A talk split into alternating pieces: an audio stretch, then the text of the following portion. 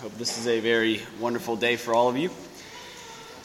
Several years ago, actually five years ago, I was uh, in Omaha, Nebraska. I was about to do a 30 day silent retreat.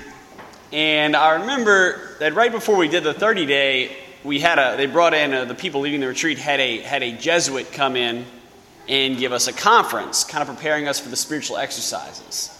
And I remember not really being all that excited about this particular Jesuit. It wasn't exact. He wasn't in, in clerics, and he, he wasn't, I, I, didn't realize this, he was actually blind, so he wasn't making eye contact. I felt terrible afterward. But, but, he was, but he was just kind of, so I didn't really, wasn't really too, didn't really get a great first impression. But as soon as he opened his mouth, just some of the most profound spiritual wisdom I'd ever heard just kind of came spewing forth. And I remember one of the things that he said was, was this We get ourselves into trouble whenever we mix theology. We get ourselves into trouble whenever we mix theology. Now, I don't know whether I remember that because it was great advice or whether the fact a Jesuit was saying that. I have no idea. But I was very moved by the fact that, that his example applied to me. What he said was many of us could be Orthodox Catholics, but in our lives be very Pelagian. Now, if you're unfamiliar with the term Pelagian, that, that term Pelagian, don't worry, you're, you're with 90% of the population here. What Pelagian, what Pelagianism is, is a heresy that believes that original sin is not really a factor in our lives. And what, what that heresy believes and what that manifests itself into is this idea that you and I can work out our salvation and do great things without the help of Jesus, without the help of the Lord. And so, what that basically translates into, and what, what Father, Father, Father Larry was saying in, in that, was that we may, might, might, might believe in the Lord, we might trust Him, we might think He's great, but in our day to day life, nothing can be further from the truth. In our day to day life, everything revolves around us, everything's on our shoulders, and everything depends upon our own spiritual efforts and our own personal efforts. And I think that very much applies, and that wisdom and that practical reality that affects both you and I is, translates into this very gospel passage. This gospel passage, at least for me, is a very hard one to read. It doesn't sound hard at first. I mean, it's actually quite nice, to, to be honest. My sheep hear my voice, I know them, and they follow me. I give them eternal life, and they shall never perish. No one can take them out of my hand. It sounds wonderful. It sounds really incredible, but the fact of the matter is, is most of us, usually whenever we hear this, kind of doesn't really make an impact. Kind of turns into nice, pious platitudes. Oh, yeah, that's nice. Jesus loves me. Woo! That's great. And it doesn't really go any deeper than that. It doesn't really have any bearing on our reality, on how we live our day to day life because it's not that we don't think it's true, but we think it's too good to be true. Yes, it's nice that God tells us that He's, that he's got us covered, that He's our shepherd, that He takes care of us. But I got bills to pay, I got kids to worry about. I got a house note that's, that's, that's constantly on my back all the time, and I, and, I, and I don't know how I'm going to pay it this month. My self image just isn't what it used to be. So many distractions come in and into our lives to the point where we tend to forget that in all reality, we have nothing to worry about. That in all reality, the Lord is here with us, holding us in his hands, and that no one can take us away. Nobody can take us away from the power of God. Now, I know what many of us are thinking is okay, yeah, you know, you're right, Father. Nobody can take us away from the Lord.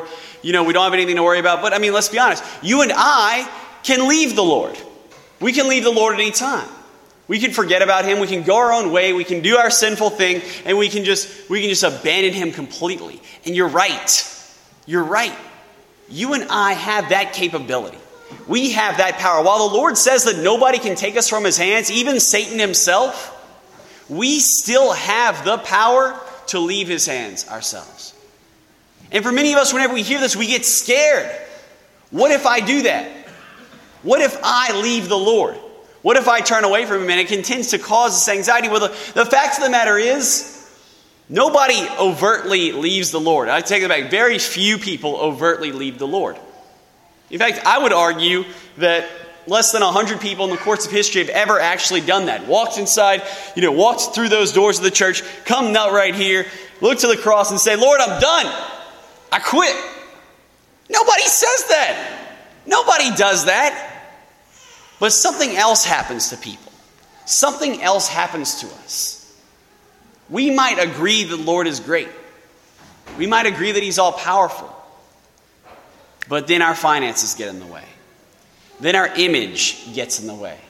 Then our worldly worries get in the way. Our property, our children, my pastor, we get, they get in the, we tend to worry about these things and become fearful that they will, to the point where they consume our lives. To the point where you and I completely forget the presence of God.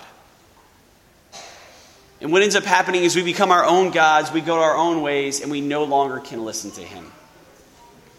But whenever we do find that voice, whenever we do recognize that the Lord really is here, that the Lord really does hold us in His hands, then our life will be changed forever. My own personal experience, whenever it's a fitting story because today is Vocation Sunday. Whenever I was, whenever I was in college, I'd kind of gotten away from this. I kind of believed, yes, the Lord is great. You know, He's a wonderful God. He's in the tabernacle. He loves me. That stuff. But I'd kind of become consumed with my studies and consumed my own personal affairs to the point where it really didn't have much bearing on my life. But I remember after going through a lot of prayer, going through a lot of discernment, and really growing in my relationship with Him I was at Our Lady of Mercy Adoration Chapel in January 2010. The Saints won the Super Bowl. Who dat? And I and I was there, and all of a sudden, a beautiful revelation hit me. If God is all powerful and God is all loving, what that means is that God has my best interest in mind. What that means is that God wants me to flourish. He wants me to be the best, not just in this life, but in the rest of eternity. But what that also means is because He is all powerful, He's going to make that happen. He's going to ensure that I will flourish, that I will be the best, that I will do what He asks of me. And what that means is that I can trust Him that I can actually surrender my life to Him, that I don't need to fight anymore, that I don't need to sit and scheme and plan and worry and cut corners and do this and that and the other so I can get ahead. But what I need to do is pray. And guys, a month later, I entered seminary, and it was the best decision I ever made because I trusted in the Lord. Because I recognized that because He is all powerful, because He is all loving, He would take care of me. And that same reality applies to you. That same reality. The Lord is not just my shepherd, He's your shepherd. The Lord is not just my God, He's your God. He's all powerful, He's all loving, He's all knowing, and He has your best interest in mind.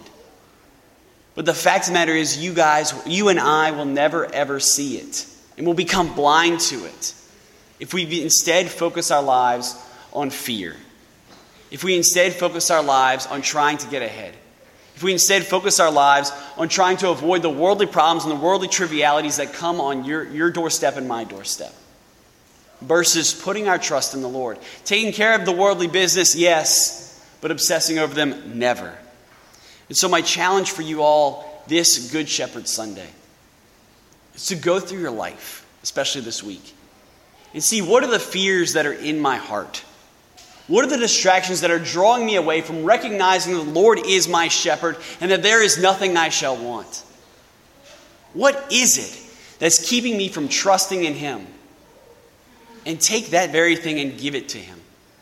Give it to Him so that He might take your fears and transform them into something great and transform you into someone great. Because always remember, guys, the Lord is all powerful, He is all loving and He always has your best interest in mind. Amen.